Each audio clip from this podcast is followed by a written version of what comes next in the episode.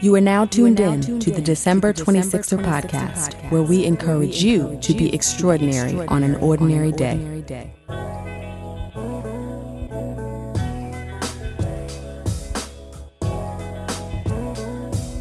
Hey, twenty-sixer family, welcome to another episode of the December twenty-sixer podcast. I am your host, Delisha. We are officially at episode thirteen. I don't know how that happened. Time truly does fly, but I am enjoying the ride. And based on your feedback, I think you're enjoying the podcast too. So we're going to continue to push. We've got some ideas and some interviews we're working on. And thanks so much for sticking with us in the interim. So let's get right into it. Today's episode was inspired by a conversation that I've had pretty frequently lately with a number of different people, and they all seem to be in the same predicament. And I'm sure that a few of you, at least, who listen to the podcast are probably experiencing the same thing right now. And because I've been talking about it so much, it's been weighing on me and taking up a lot of space in my head. And usually when I have something nagging me like that, I need to talk about it, and this podcast is a great place to do that. Um, so what I want to touch on today is this epidemic of people feeling like they're in a rut and they're out there applying to jobs, submitting resumes, or trying to get their small business or new endeavor going by promoting it on the internet, to their social networks, et cetera, and not really getting a return. I have been in that situation, and I know how frustrating it can be when you feel like you're doing the work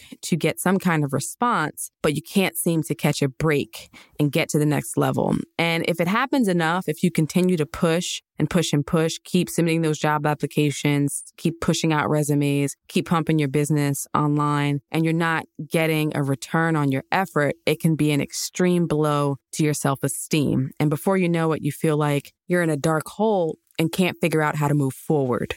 And after about the fifth or sixth person that I talked to, specifically those who are on the job hunt, I got a little bit curious, because I feel like so many people are, are in this scenario of really strong candidates, can't find a position on the web, not even getting called for an interview or not getting past the first stage. And I wanted to know what was really going on. So I started doing a little bit of research on statistics. And what I found was interesting. And by interesting, I mean pretty disappointing. Uh, so here we go. Here are some of the stats that I found. On average, four million job postings appear online per month. However, only thirty-five point five percent of jobs are filled from job boards or corporate career sites. On average, two hundred forty-five people apply to a single online job posting, yet only seven percent of online applicants actually get an interview.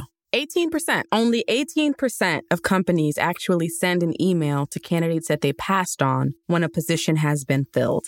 And last but not least, I found this statistic to be the most startling. sixty-eight percent of available jobs are never posted online. So all of these stats tell a story. What are they telling us? That applying for jobs online is just not going to get it. Let's just keep it all the way real. For the large majority of us, you're not going to find your next big break or your next big opportunity through the web. And I'm speaking specifically to those who are seeking to be employees. I think if you were to look up statistics for people who are promoting businesses online, I think the results would be equally as abysmal. And I'm speaking from experience. I've seen it happen with me, with people that I know. You've got this great new business that you're launching or a new product, and you spam your friends and connections on Instagram or Facebook or Twitter. And the response in the beginning is great. People are supportive and they're like, go you. And they're sharing whatever it is that you're trying to promote. But all of that dies off after a couple of days or a week or two. And then you're thinking, what's next? I had the initial noise on the web with my personal network, but I can't really extend that into something that's a legitimate online marketing scheme. Whether you're applying for a job or pushing a business, the story is the same. Just clicking a button and submitting things on the web is not a real strategy. It may feel hard in the moment, but it's not really hard. It's actually just tedious, and it's not going to yield the outcome that you really want. And the stats make that clear. The writing is on the wall. Less than a third of available jobs are posted online. So let's say you see one of these jobs and you decide to throw your hat in the ring. You submit your resume, and you are one of two hundred forty-five people who do that. And And let's just say, for argument's sake, that the recruiter or the employer is actually taking the online application process seriously and parsing through these resumes. And you are selected. You are one of the seven percent who are selected for an interview. And if we're talking about two hundred forty-five people, that means you're one of seventeen on average who's selected. Even if you get the interview, you are still competing with the whole population of people who applied for the same position through different means. And the stats tell us that these employers are two-thirds more likely to select a candidate who did not apply online. Now, why does this happen? It's not because all online applicants are terrible or they're not up to snuff. You may be wholly qualified for the positions that you're applying to. I know plenty of people with stellar resumes who can't even get a bite when they submit through the internet. That's not it at all.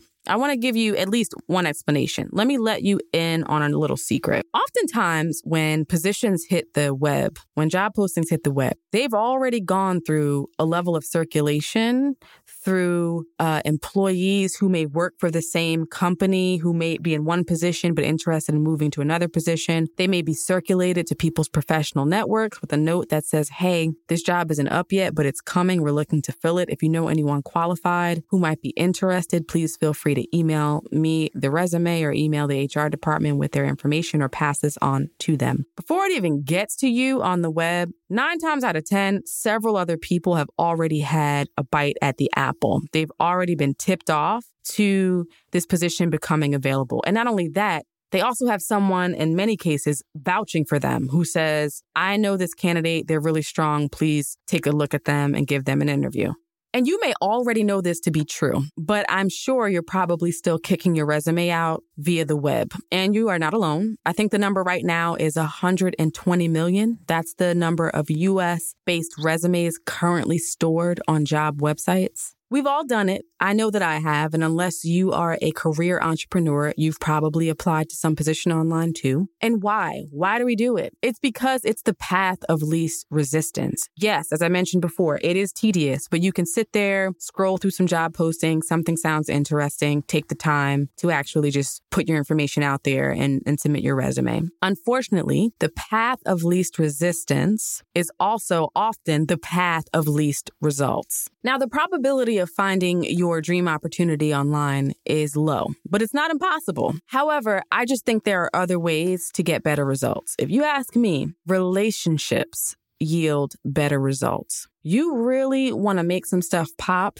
be it finding a really great job or getting your business going, get to know people, build that Rolodex. And that is what I really want to talk about today. How do you do a better job of connecting with people and maximizing the time when you actually get a few moments to talk to them face to face? I want to focus specifically on lunch dates and coffee dates. How do you maximize those meetups over coffee or over a meal to make them work to your benefit? Now, I am a firm believer that careers and businesses can live or die by relationships. And I am speaking from experience. The best jobs and business opportunities that I have had did not come from the internet. I built an entire practice just by creating the appropriate relationships, which served as feeder sources for me for other opportunities, either for clients directly or for me to have a new platform to promote my brand, which brought some incredible clients to me. So I'm speaking of what I know. And in addition to that, I've been on the other side of it. I get people asking me to meet up every week. Somebody's asking to have thirty minutes of my time or an hour or something. So I know of what I speak. So let's say you are starting at the bottom. You're starting at ground zero. You know a lot of people, but you don't know a lot of the right people. You don't have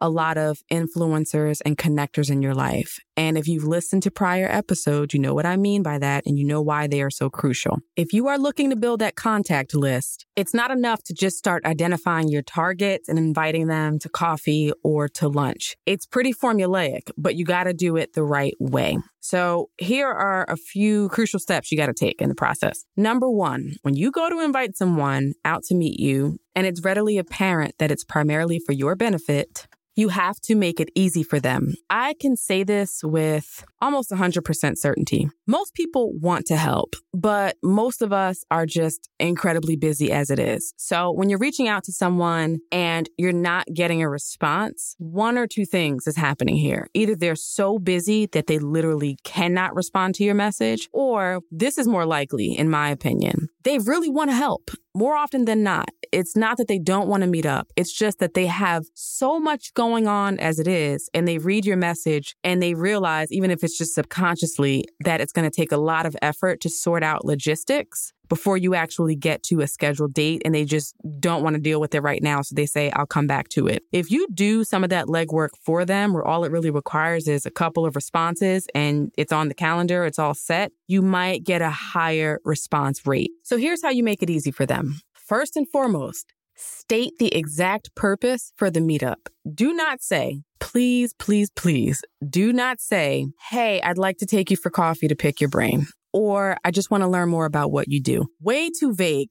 I have been on the other end of those emails, and they always make me suspicious. Unless the sender is like sixteen, seventeen years old and still finding their way, I'm thinking one of two things is about to happen. Either somebody is trying to get free consultations out of me as a lawyer, or um, they don't really have a direction for the conversation. So they're going to come in, just sort of pelt me with whatever questions come to mind and hope to get something out of it. And that's not an effective use of their time or mine. You don't want to be that person without direction when you reach out to these folks. So when you invite them to a meetup, make sure that your intentions are clear and the purpose is precise. Let's say you are an aspiring journalist. Let's just use a random example. If you reach out to someone who's very successful in the space, email should start like this. Dear so-and-so, I really enjoy your work, particularly that piece that you wrote on X, Y, and Z. I am an aspiring journalist, and I really would like to have a conversation with you, preferably over coffee or lunch, in which we talk about how you made the transition from a print magazine to an online media outlet. And I'd really like to discuss the appropriate ways to bolster my portfolio to gain the attention of an online news editor.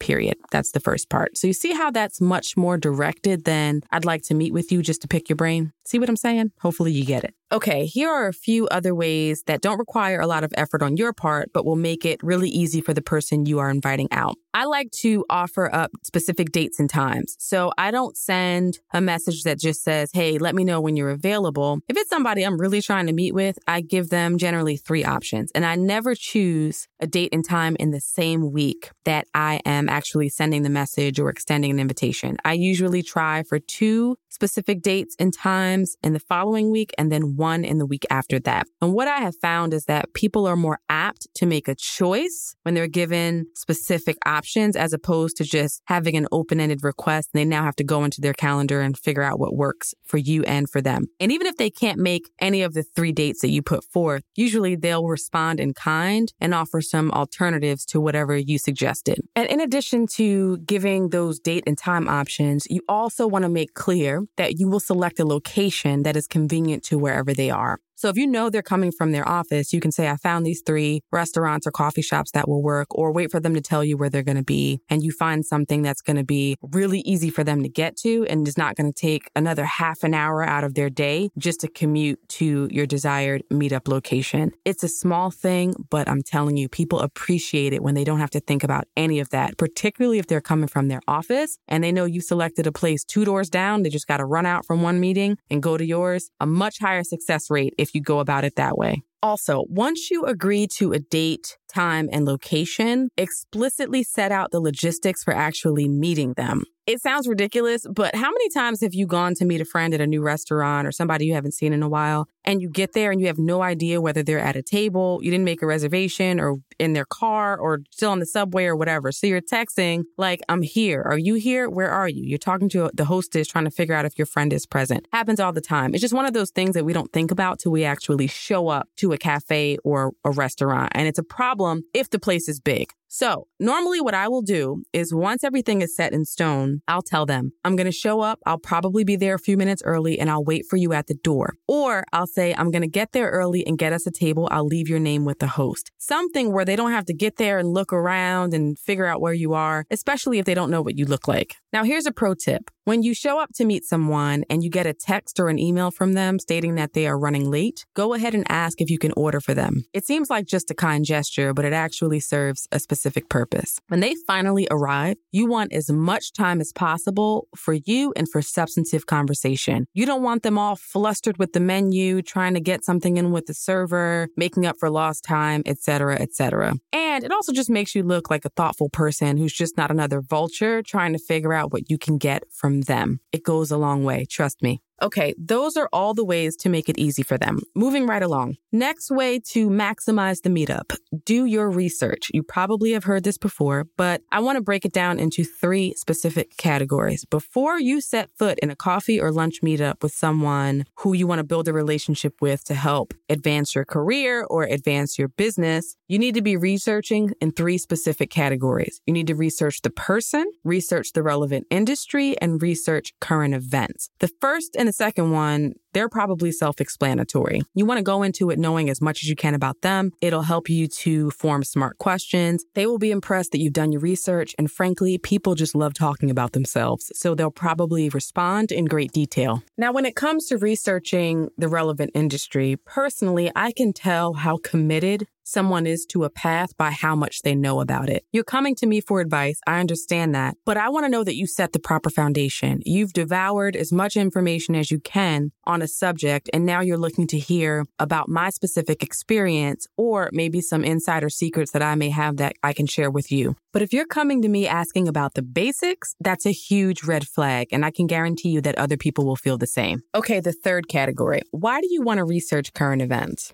Because folks just like talking to informed individuals. I'm not saying you have to be an expert on all the news of the day. You don't need to be able to unpack the Russia investigation. I'm not saying that. But just peruse C N N. Know what's going on in the world. Know what's going on in entertainment or sports or something to help the conversation remain interesting if they choose to make small talk. Not everybody will want to do that, but a lot of people will want to know what your opinions are on current events or what have you. And you just want to make sure that you have en- enough of a foundation to at least say something. You don't want to sound like a robot who's there for one purpose and one purpose only. Be able to have an interesting statement or two to throw out about whatever whatever's popular in the news at the moment. Now, this actually brings me to my next tip, because even though you've prepared all of this miscellaneous information and you're all ready to have an interesting conversation if it comes to that, you need to be sure to lead in strong and mirror their temperament. And what I mean by lead in strong is be prepared to state again the reason why you're there. So you can say something like this early in the conversation. As I stated in my email or as I stated in the phone conversation, I really wanted to meet up with you to talk about X, Y, and Z. You want to do Do this because even the most busy, focused people on the planet sometimes just want to shoot the breeze. And out of respect for them, you may allow them to derail the conversation. And before you know it, you've spent twenty-five minutes on small talk and you haven't even achieved what you really wanted to out of the meeting, and they're going to have to go soon. So you have to keep it on track in some instances. But while you're doing so, also be sure to mirror their temperament. And what that means is match their vibe. If they're coming off as super lax and witty, then you need to be really relaxed. I'm not telling you to pretend to be something that you're not, but if they're trying to crack little jokes and keep the conversation light and you're not smiling and you're very rigid and you're like, okay, that's cool, but back to what we're here to talk about, it's going to make for a very disjointed and uncomfortable conversation. Now, in the alternative, if they are strictly business and come in and cut right to the chase, don't go trying to make them loosen up. That's going to cause an awkward end. They're going to feel probably disrespected and like you're not taking it seriously. So this is a dance, and it's not something that comes naturally to everyone. But the more you do it, the more experience you get with this, the more skilled and adept you will be at it. And after a while, you'll walk away from these conversations feeling like you've had what felt like a free-flowing discussion, but really was an effective meetup that was orchestrated completely by you. Well, I have a few more tips, but I don't want to inundate you right now. I try to keep these episodes within a certain runtime, and if that means I have to split them into a part one and part two, I will do that. So that's what we'll do here. We'll call this part one, and I'll come back next week and give you the remainder of the tips. In the interim, mull it over,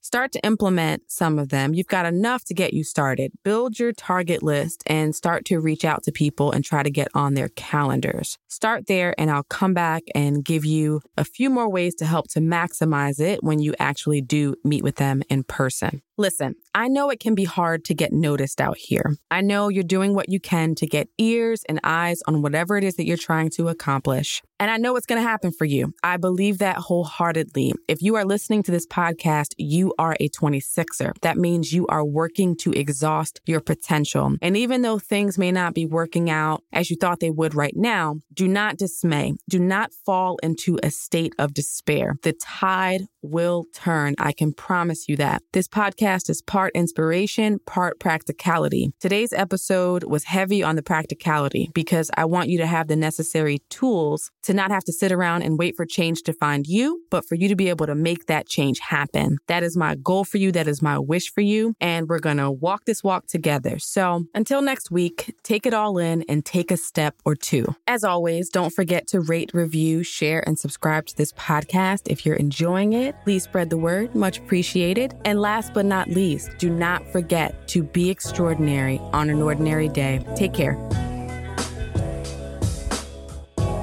Thank you for listening to the December twenty-sixer podcast. I am your host, Delisha. This episode was produced by Demarcus Adisa, and music was provided by Thovo. You can find us on Twitter, Instagram, and Facebook at December twenty-sixer. That's December two six E R.